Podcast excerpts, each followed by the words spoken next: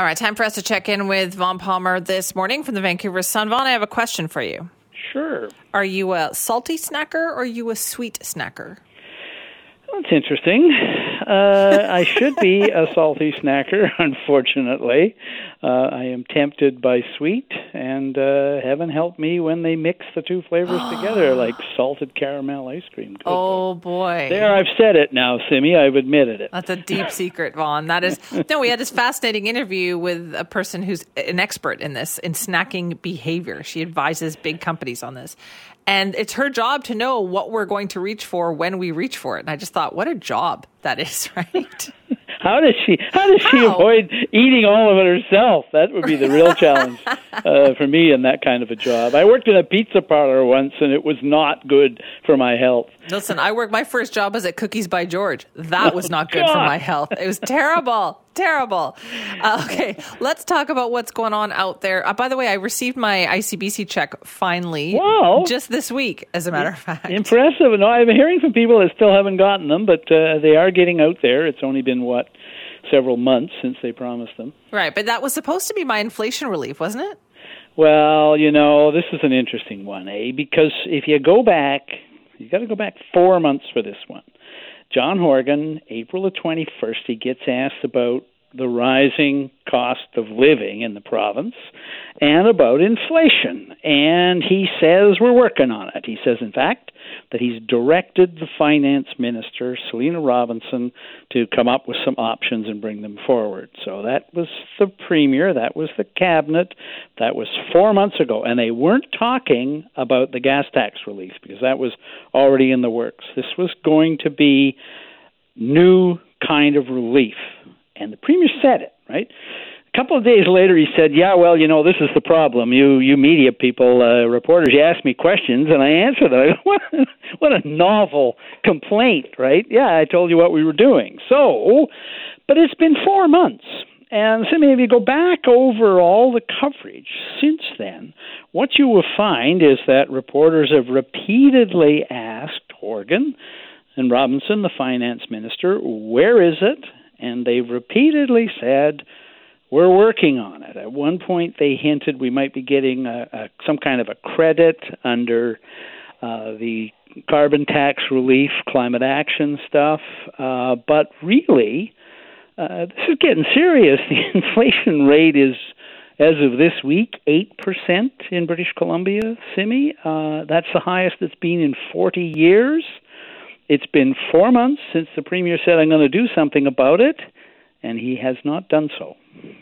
Okay, so what is going on here then? Is it just not happening, or is there something else going on? You know, I, I just, there's, there is certainly something going on here, and because it's not like, it's not like most governments to say, hey, we're going to do something about it, and the problem is building every day because it's biting public.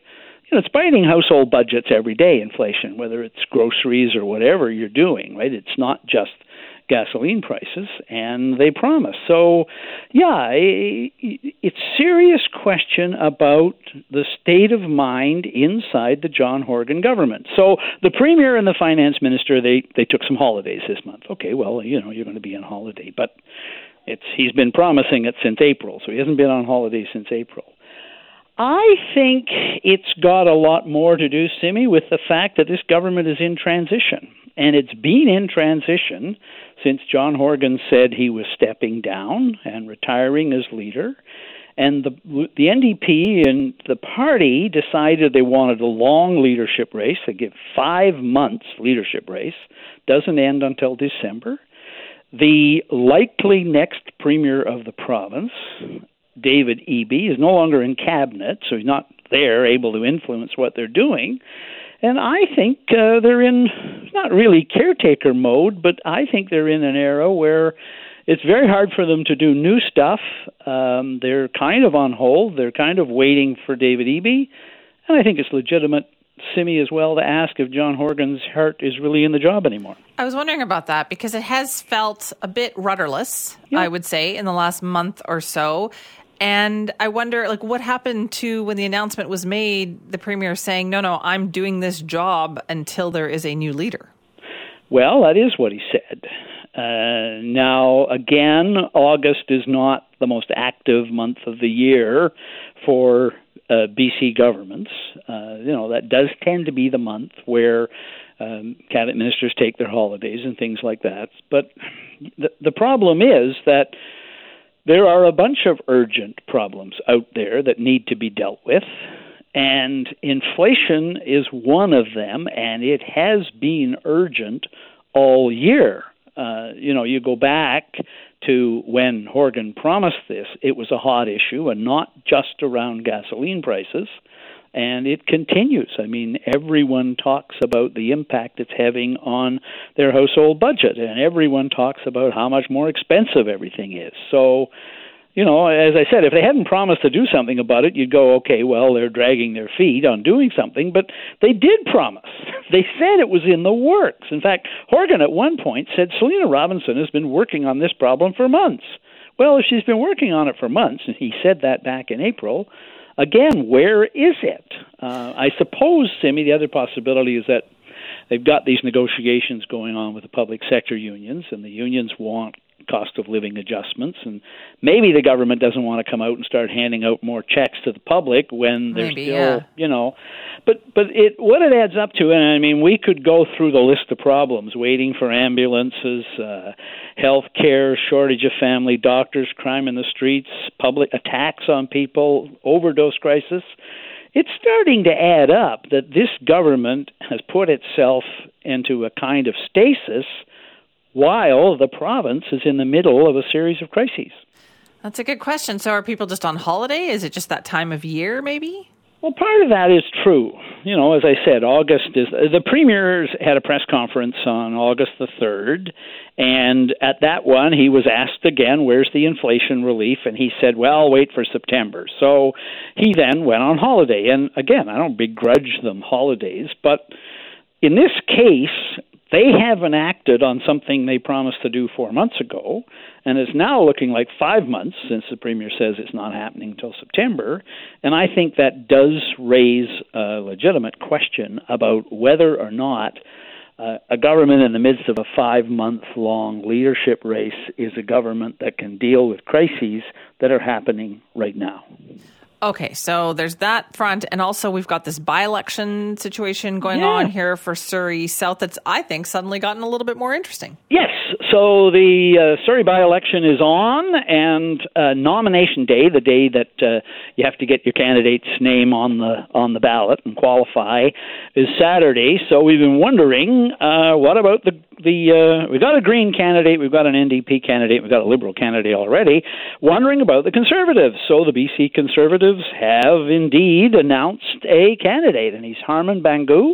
He's a Surrey resident. He's a trucker, a strong supporter of Aaron Gunn. Uh, uh, he's fairly active on Twitter, actually. I had a look at his Twitter feed. He supports, uh, very enthusiastic about Pierre, Pierre Poilievre.